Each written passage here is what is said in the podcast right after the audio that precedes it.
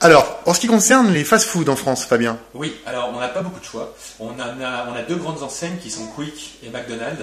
Pas de Burger King, hélas. Euh, c'est moi je préfère, mais euh, absent du territoire. On a après euh, des marques qui sont peut-être plus nationales et moins internationales. Subway qui fait des sandwichs.